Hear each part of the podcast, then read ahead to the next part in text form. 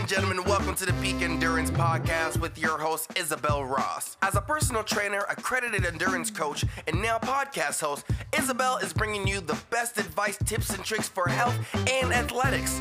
She's two Australian Trail Championships, a 24 hour track race, six foot track marathon, and has represented Australia three times at the long distance mountain running world championships. I mean, I guess you could say ain't no valley high or mountain low that she can't run, right? I mean, it's the other way around. Anyways, let's just say she knows a thing or two about running. Did I mention that Isabel has raced all over the world, including participating in the notorious Barkley marathons? So, yeah, she knows her stuff. You'll be sure to get all your questions answered and maybe even a runner's high just by listening to the advice and good vibes of the Peak Endurance Podcast.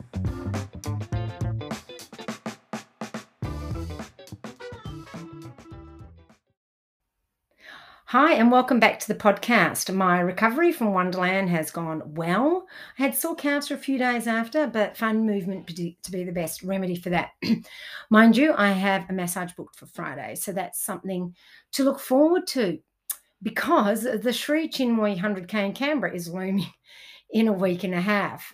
And we're doing this for RAB, so that's why we're doing it so soon. So I've really got to nail this recovery this week. Then Ron and I can look forward to our taper next week. so nice two easy weeks. I've gotten lots of great feedback about the Ramblecast Ron and I did after Wonderland, including from people who have now decided to update their blister packs, especially with Fixomull, which is what Jared from EMS put on my heels that worked so well.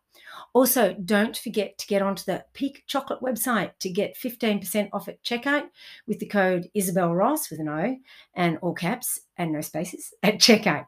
It is sincerely the best chocolate around, and I'm incredibly fussy with my chocolate. Just ask Ron. He's not so fussy.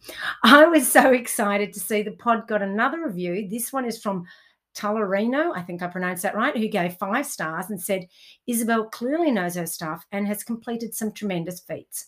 But what really stands out for me is her lack of ego and how genuine she is. It, it's what gets me coming back each week. Thank you so much, Talarino. I truly appreciate your review and really kind words. And please, everyone else, if you have been thinking oh, about writing a review, I really would love it. Um, as reading them simply makes my day, like honestly. As you know, I don't get paid to do this podcast. The, res- the reviews are my payment. So thank you ever so much in advance. And of course, not only that, as in I love reading them, but reviews actually help promote the podcast so other runners looking for running podcasts will be able to find it easier. Now, as you may or may not know, as the case may be, the other day I announced a new 28 day mindfulness challenge um, that I'm running from the 19th of September. So, mindfulness is the quality of being present and fully engaged with whatever we're doing at the moment, free from distraction or judgment, and also being aware of our thoughts and feelings without getting caught up in them. While a lot of people want to be more mindful in their day to day lives and, and their running, they neglect the most important part consistently turning up every day to do mindful activities with a plan or some sort of accountability in hand. This makes it really hard to make mindfulness an ingrained habit. And that's why I created this challenge. It gives you everything you need to practice consistently so you can develop the habit of mindfulness. And here's what you get as part of the challenge a 28 day challenge, obviously. Um, activity and journaling booklet, which I will be sending out in seven day blocks so that you can just focus on the seven days at a time. You'll be part of a private Facebook group where all the members of the challenge can share their experiences and support each other. And these sorts of community groups are so important weekly Zoom webinars on a Monday evening that will be recorded just in case you can't make it live, although live is always better, where we will discuss the activities for the week, reflect on how we are going, and deep dive into some mindfulness topics so that we can all better understand this life altering practice. And you'll also be given extra challenges to implement each week and just extra little tidbits of knowledge and all those sorts of things. Normally, to get all this, you would have to pay at least 150 to 250 dollars for this kind of level of challenge. But because I want it to be accessible to everyone, I'm only charging 65 dollars. Click the link in the show notes to lock in your spot, and I look forward to seeing you there. Okay, so today for the podcast, I thought I would talk about the uh, 10 guiding principles of training that I've kind of thought about.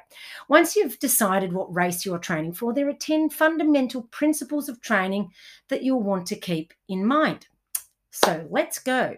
Number one, train with the body and the fitness you have. We all possess a distinct physiology and have a unique potential. You can't build your fitness by training as if you were someone else, by, for instance, following someone else's program. By the same token, you can't train over your own fitness level. For example, someone who wants to run a certain time in in a race should not be like you know, like say if we're talking rope, should not be training at that pace from the start. You need to build to that pace, and training too hard too soon almost always leads to burnout, injury, you know, overuse, illness. Your body can't adapt that quickly, and you won't be able to sustain the motivation to train that hard for that long. Like it's it's kind of off-putting. Plus, there's no rush. This leads me to number two training is a journey, not a destination. Race goals give your training purpose, but not the be all and end all. The enjoyment of running comes from loving the process and seeing the incremental improvements that can be celebrated on race day. Race day should be the celebration of all the training that you've put in. Sometimes races don't go as planned, and that's why it's so incredibly important to actually enjoy the journey along the way. Now, we will just take a quick break to thank our sponsors and hear from a happy coaching client.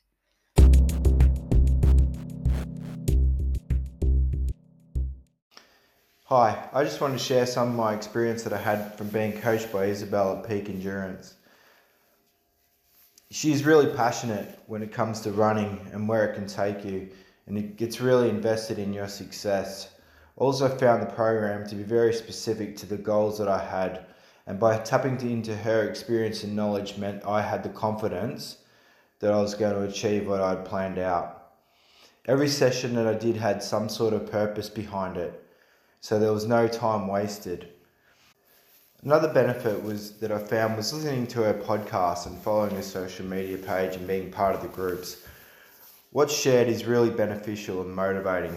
I couldn't recommend her more, so thank you, Isabel. Thanks for all you do. So you like running, but you're feeling pain or irritation. You can't enjoy it like you once did.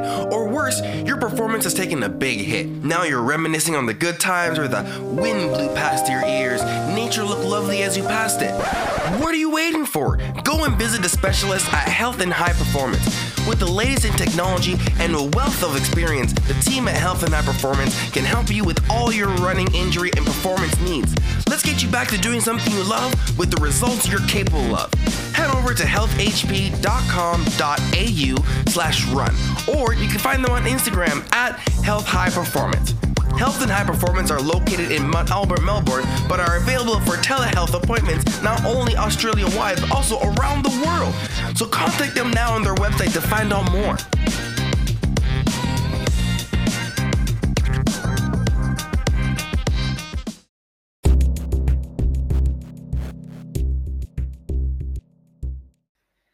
Number three, back in the training principles, follow the hard, easy rule. Hard days are followed by easy days. A few hard weeks are followed by an easy week or easier. A hard season is followed by a few easy weeks. This is another reason why I recommend completing your strength training on your quality session days so as to keep your hard days hard and your easy days easy. Okay, number four, warm up. It takes a good 10 to 15 minutes, longer the older you get, of easy running for your body to become physiologically ready for harder running. Doing a few hundred meter strides will also prepare your body for the harder interval or intervals or session ahead. Number five, the opposite, the cool down. It is important physically and mentally to complete a cool down run. It is debated whether it actually clears lactic acid and all that sort of stuff, and that's not what I'm talking about. It just helps you feel better to run a cool down. And it's also a good time if you're training with others to chat about the session. Number six, train all your muscle fibers.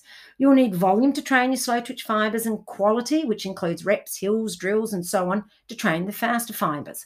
No single workout adequately trains all fibers. So you need to do a range of training, all in the correct timing and so on. Number seven, the rule of repetitions. When running repetitions in a workout, always finish feeling that you could do one more or if it's you know a, a, lactate threshold run that you could go longer. You might not want to do one more but you physically feel that you could. And this protects you from overtraining. You should not be training to exhaustion in your quality sessions. And that's also you should still have the energy for the cool down definitely. Number eight the value of hills even if your race doesn't include hills they are an incredibly valuable training stimulus, include long hill runs, long hill repeats, short hill repeats, and even sometimes short downhill sprints. I include these in athletes' programs very judiciously, um, but they work incredibly well. And sometimes longer ones. It's all very complicated. Number nine, don't race workouts. A race is 100% effort where you give your all over the distance that you are racing. You should fin- reach the finish line knowing you gave your all, but that you will have a season break to recover. Racing workouts require the same effort, especially mental effort, with no following season break to recover. Thus, you will end up overtrained. Number 10, it's better to arrive at the start line undertrained than even slightly overtrained. Undertrained, you'll feel good and, and you know that you can always improve. Overtrained, and you'll run the race feeling like crap, which will be reflected in your results. And then it will dig you further into a hole, and you'll need more than a couple of weeks to recover. The main takeaway from this topic is that running requires patience. There is no shortcut or hack that will fast track your results. There are no good specific workouts, only good training programs. Your running program should be sustainable and lead to incre- incremental improvements over time. Achieving race goals leads to the creation of new race goals, and this cycle is potentially endless. Enjoy this running journey that you are on, that you are on, and you will be rewarded with a long and fulfilling running career. Thanks for joining me. Enjoy the rest of your run if you're out there running.